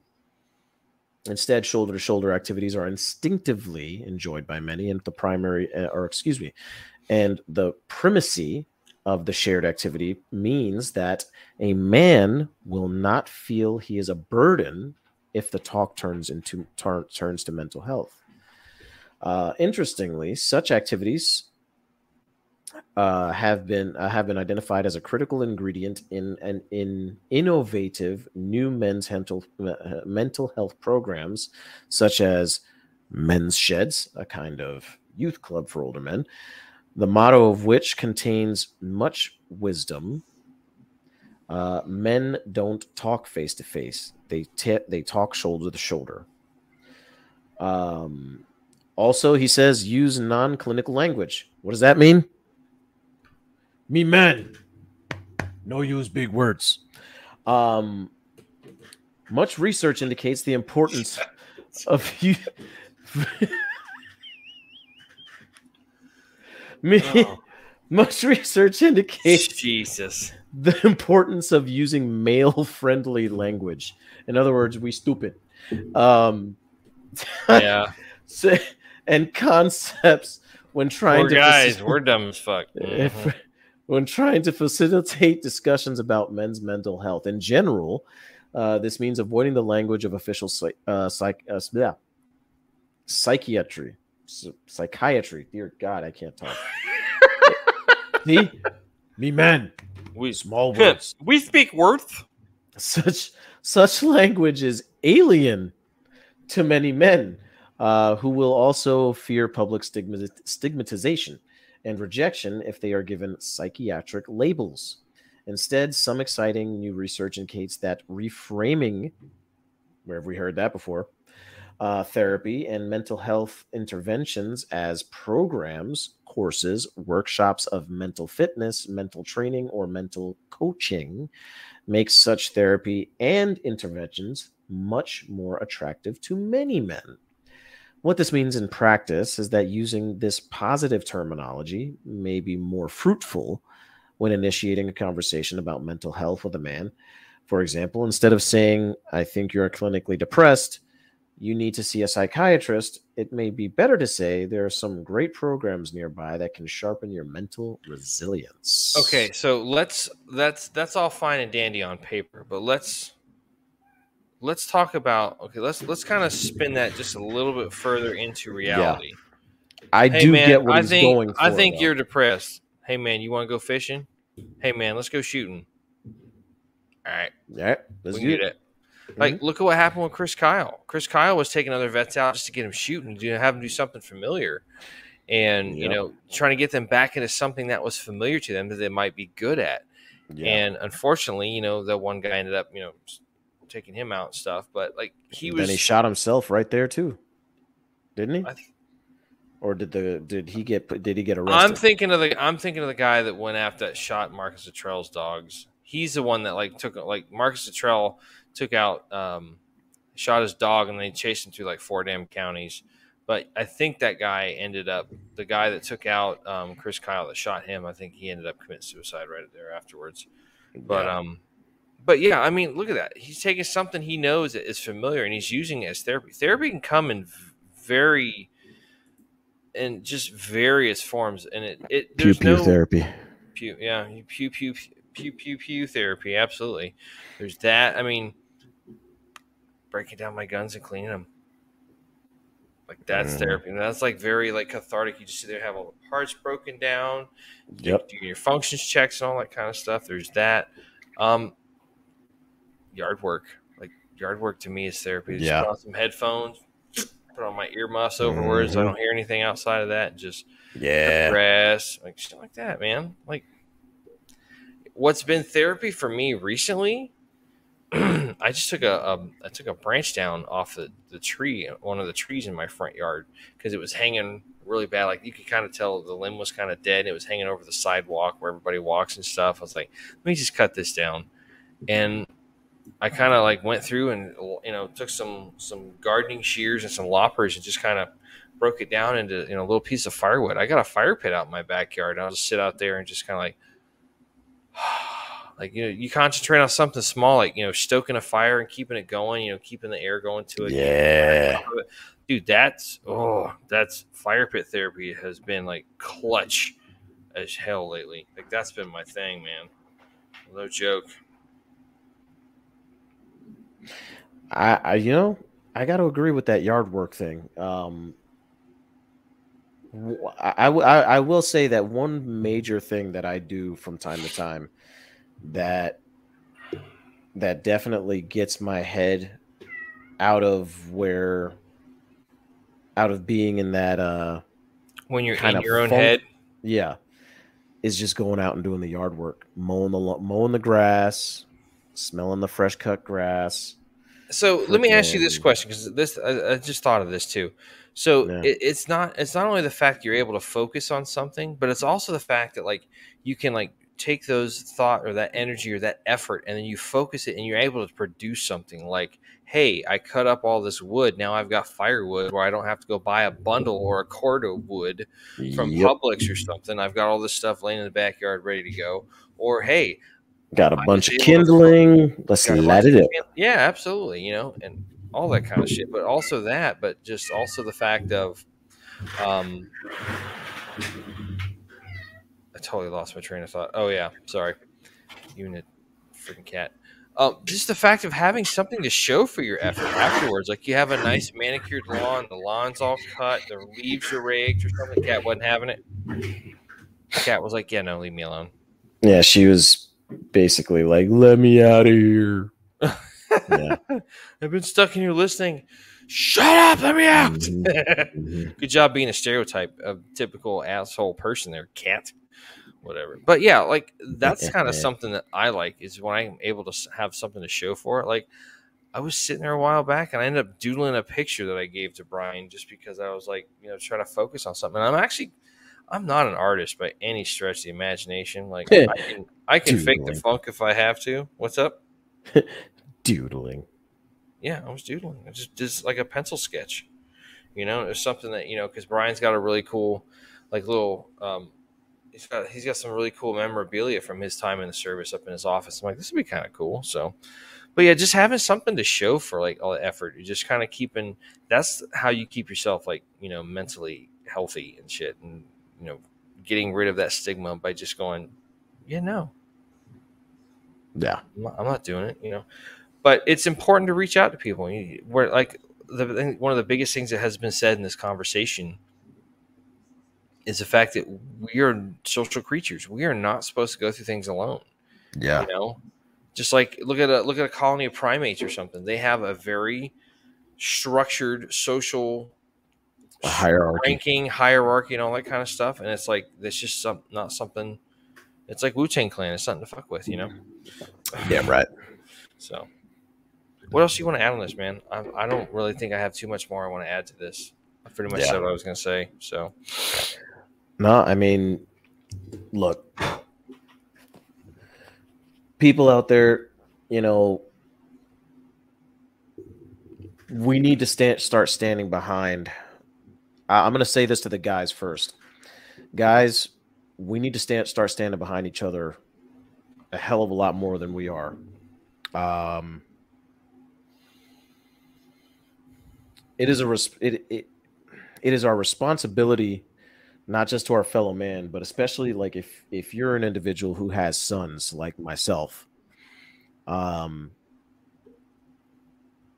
to begin to raise up men in a fashion that you know allows them to be able to talk about the things that bother them without you know without any kind of um without any kind of you know uh, um, you know stigma stigma behind it any kind of you know uh ridicule or anything like that.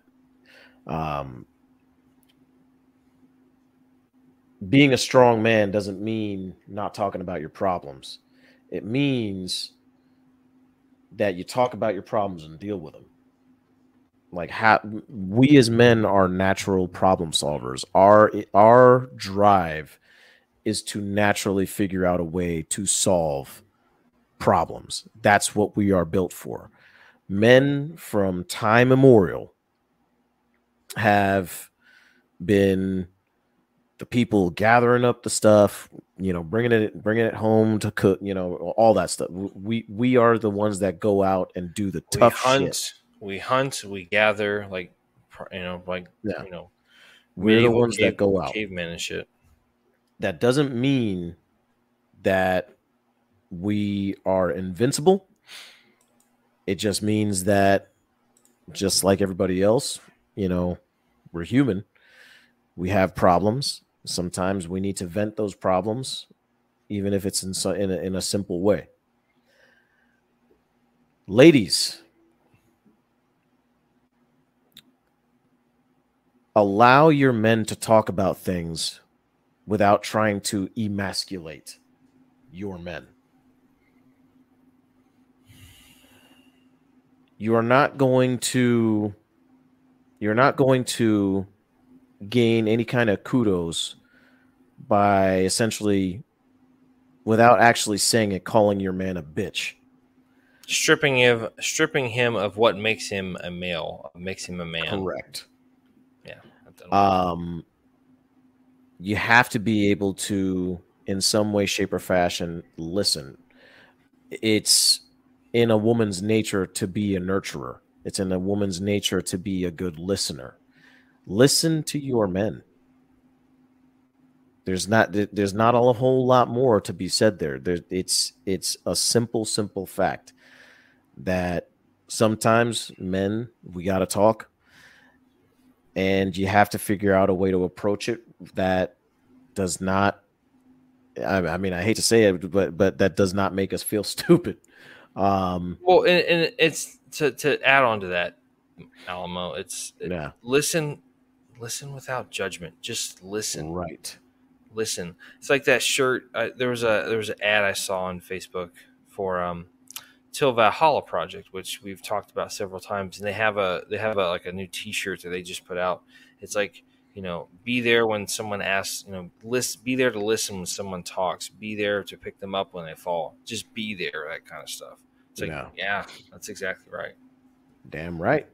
So damn right. But to kind of to, to, caveat one last thing on what you said, Withers actually had a, a good portion thing right here. The comment he left right at, at ten nineteen it says, Old men plant trees, the shade of which they know they will never sit in.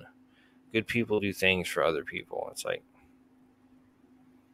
yeah, that's absolutely true. And it's, that's what it's all about. Like, being there for the other person. It's about the tribe, you know, keeping the tribe pushing forward. You know, yeah. we have a small tribe that we're trying to, you know, establish here and, and get them pushing forward and whatnot. So it's like, you know, just take the time and listen, man. Like that's that's all it takes. Just, Damn right we're not supposed to go through things alone, especially when we're in, when we're hurting. Yeah. You know, there's there's there's support groups out there. So I think that's about as good of a segue as we're going to get into you know wrapping up the show because we're already at an hour and thirty six. Yeah. But um, you know, I, I, I found a few quite a few things um that I'll probably just end up putting as uh as links in the description uh, uh in terms of ways that you can yeah. like help guys out. Um, which I, I can go ahead and uh, start doing that real quick. So yeah, man. Just to be on that. I will. Uh, I'll start. You know, doing our usual thing. So, um, yeah, we'd love to hear from you. Thanks for, for those uh, for War Daddy Withers for being in the chat room tonight with us. We appreciate it. Love you, buddy. Um, appreciate you be having you on here for the for the input stuff. Um, Damn right. You know, it's this the way that we got started with this, you know, was pretty unfortunate. But now that we're able to kind of grow and, and have these conversations about these topics that aren't easy topics to discuss, that aren't socially acceptable, or they're just not like, you know, they're not uh, being talked about in speakeasies and dark corners and all that kind of stuff, but they're not out in the broad daylight. So they're going, hey, man, let's talk yeah. about mental health. He's just like, oh, let me just grab my phone and. Yeah, exactly. So you know, it's it's important. Later Withers, love you, buddy. Um, it's it, it's important, like we were talking about. The reason this show got started is because of a bit of tragedy. You know, it was some mental health that probably, if we had had a conversation about mental health, um, the person who was near and dear to us, um, probably still be here. I'm so, I'm not laughing at that. I'm laughing at Withers says like, "Fuck, I can't type." I'm like, "Yep." This is how it happens. Two finger hunt and peck method. Yep. Typing classes? Nope, not at all. Um.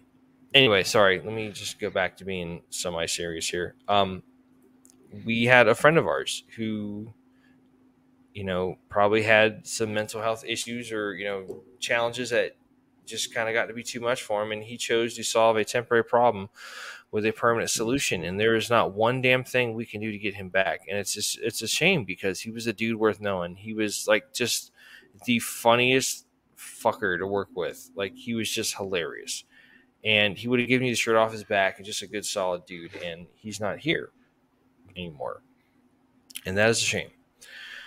So from that, we kind of had the idea of working together again, you know, because Alamo and I have worked together. We've been friends for a long time. We've worked together in the private sector. Um, it's like, dude, we got to do something. We got to do something. Like, I don't know. What are we going to do? He's like, Alamo's like, let's do a podcast. I'm like, I don't know shit about a podcast. And he goes, dude, they put a monkey in space. And I'm like, that's probably yeah. the most sound bit of wisdom I've ever heard in my life.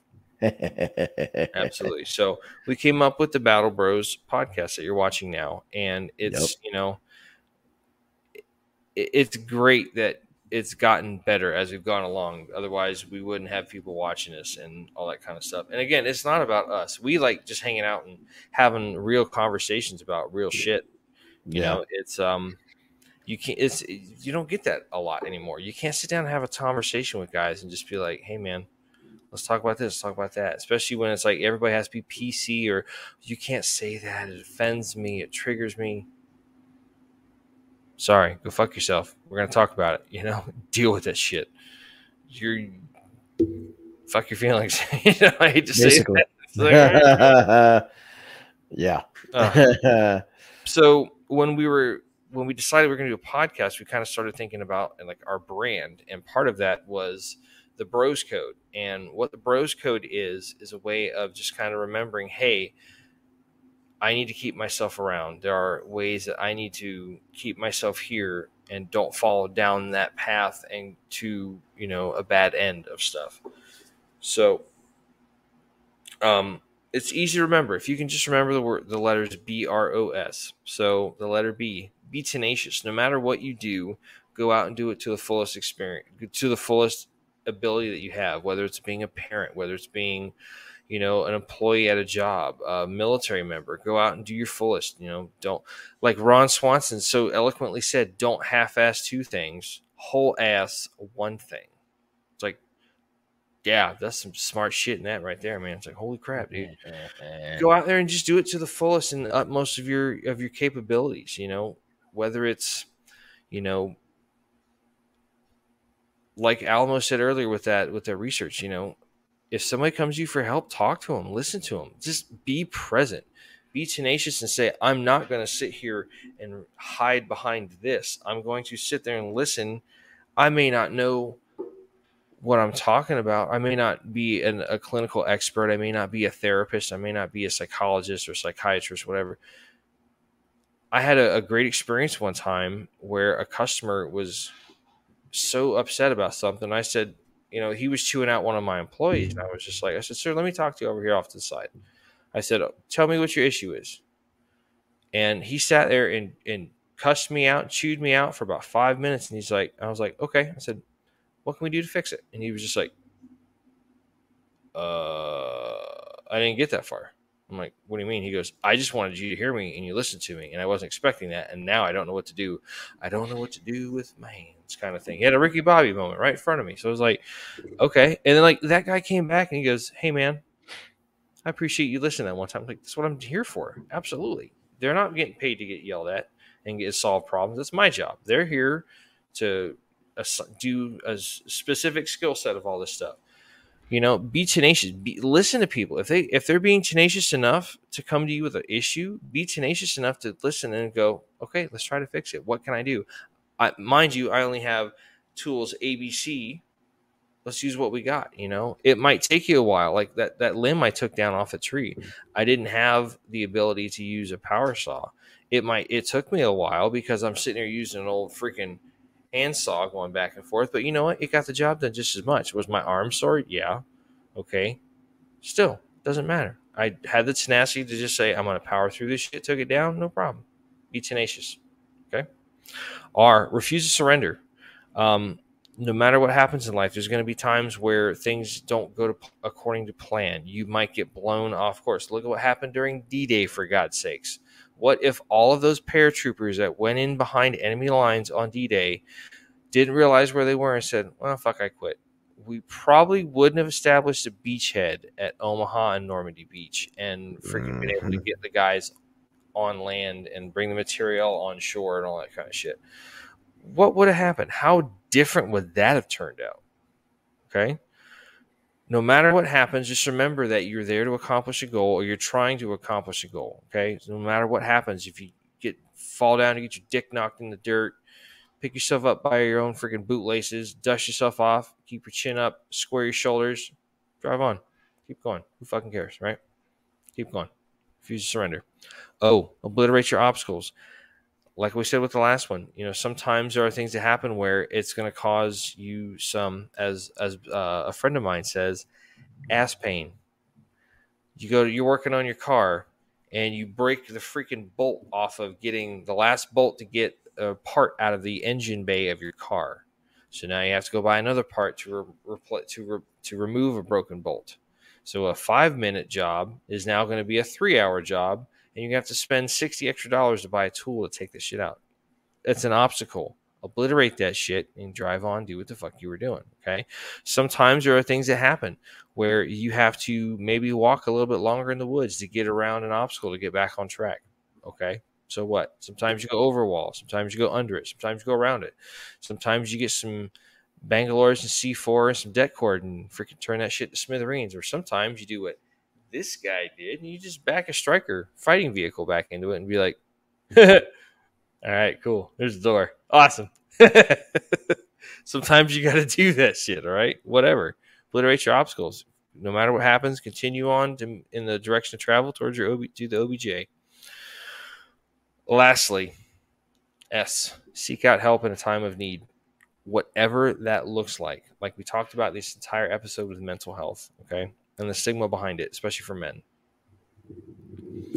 Sometimes society will not let you go and talk to it, talk to people about it in a traditional setting. Sometimes you have to use the act of subterfuge, such as going fishing, going bowling, having some time out, going for a Jeep ride in the woods, go, going camping, whatever the case may be. Okay.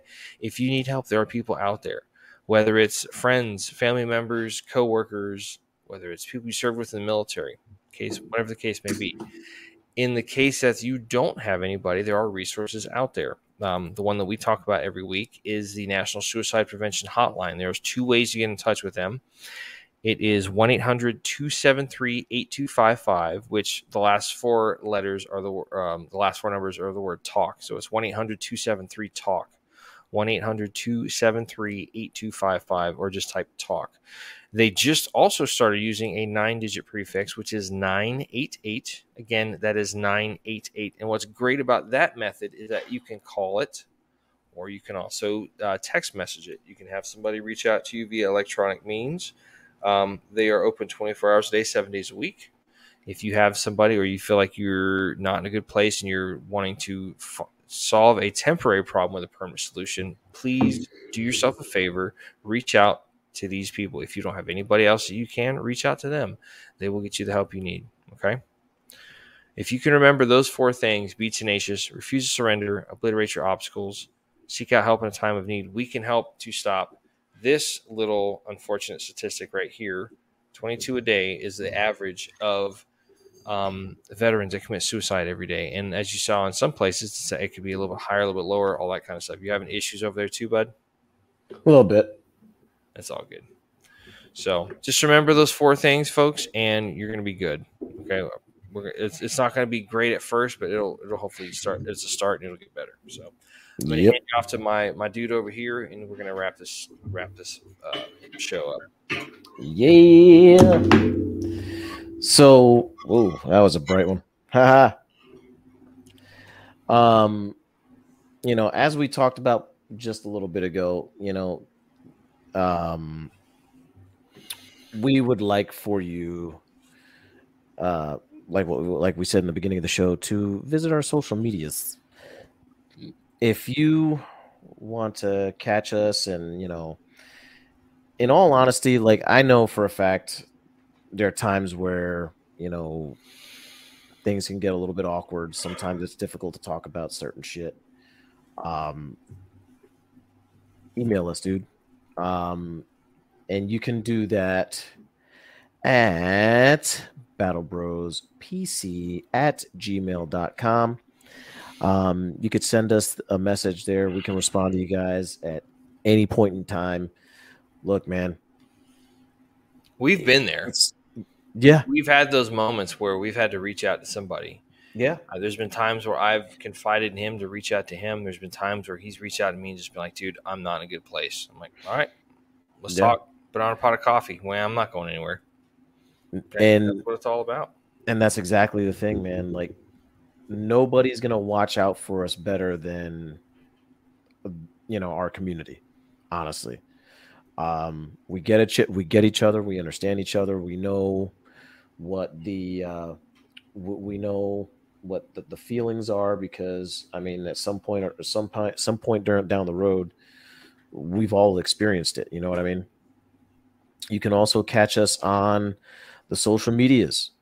Um, you can catch us on uh, the Facebook at facebook.com slash battlebros dot podcast. You can also catch us on the Instagram at Battle Bros underscore podcast, where you can contact us via the instant messengers on those services at any point in time.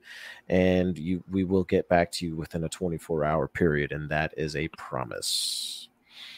Um also, if you would like to also I'm having I'm telling you the crud's catching up with me now. I had a lot of dude. I had a lot of energy earlier, but now the crud's catching up with me. Um All this room spinning with all this Tylenol and shit. Tylenol.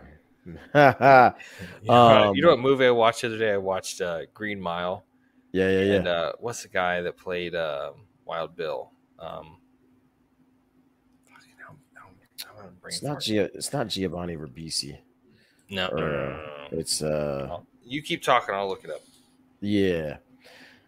Um, if you want to catch us on any other platform other than here on the YouTube, where you can like, subscribe, share, as well as, as well as, um, go ahead and uh, Sam Rockwell. Sam Rockwell, yeah, hit the notification bell. fantastic.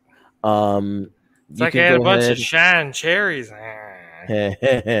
you can catch us on the rumble.com. Sorry. And uh, all you got to do is go ahead and search Battle Bros, all one word, all lowercase, and you we will pop up right there for you. Um, you can also catch us on the audio platforms at Spotify. You can also catch us on the Anchor, which is where we upload our plat our every episode to, um, uh, basically to the audio platforms. Uh, I also I sorted out listen to this, y'all. I sorted out the issues with Amazon.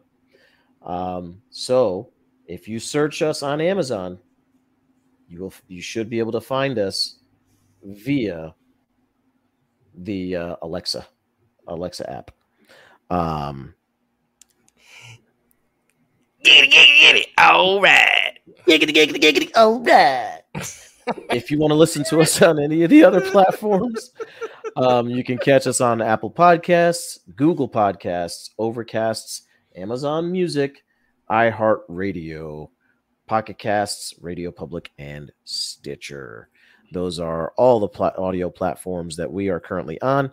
And do, do, do, do, do, that is all I got right there. See, see, that's that's the crud catching up with me because now I'm clicking on stuff I don't need to click on. So the one last shout out we want to give, um, we have a friend of ours who just started a business on the side. Um, the excuse me, um, our good friend Amelia has a business uh, up in in the Chicago suburban area. Um, it's called Sassy Gurl Apothecary. She does homemade soaps. Um, we are only we're not getting anything from this. We're just trying to spread a little bit of love, get her going and whatnot. She's had her first, I think, internet order within the last couple of weeks. Um, she makes homemade stuff like it's all natural products. Like I, she made uh, some soap for me that was like denim and leather scented, and it was fucking phenomenal. It was just fucking awesome. And then she made some. Uh, ru- it was rum and coffee for years, right? That's the that's the flavor you use, rum and coffee. Yep. Coffee and rum? Coffee. Yeah. So if you could send her a little bit of love, I mean, they're not expensive. They're like five bucks. Like it's really not, but like it's it's amazing stuff. I have. We also have. Um, I have a, a charcoal bar that is I use for like exfoliation purposes. Yeah, it's pretty good stuff. But send her a little bit of love. If you check out the uh, the link, it's Sassy Gurl spelled G U R L Sassy Gurl Apothecary dot squarespace dot com. Check it out. It is good stuff. We are signing our name to it because hey, we've used it, we like it, and we're not going to tell you shit that we haven't used and liked. So yeah, exactly. that's just kind of you know that's not how we roll. But um, the last thing we want to say is just remember, folks, with with our mission here, we're trying to help stop and eradicate the epidemic of veteran suicide because Yeah. of our friend John. Um, this is not something that can be done lightly. It is not something that can be done alone. We have to rely on folks out there that listen and watch this show. It may not be about you. You may not be the person. That That's where Sharon comes into place, man. Sharon is Karen. Sharing is caring, as the Care Bears say. But listen, it's it's all about getting this to the person who needs to see it. You might pass it along, just be like, dude, I watched this podcast. You know that that that, dude Mac, he's got a big ass head and scares children. But Alamo, you know, he's pretty funny, charismatic, but they got a good message overall. Whatever the case may be, like pass it along. You never know who it's going to get to. You know, we would love to hear.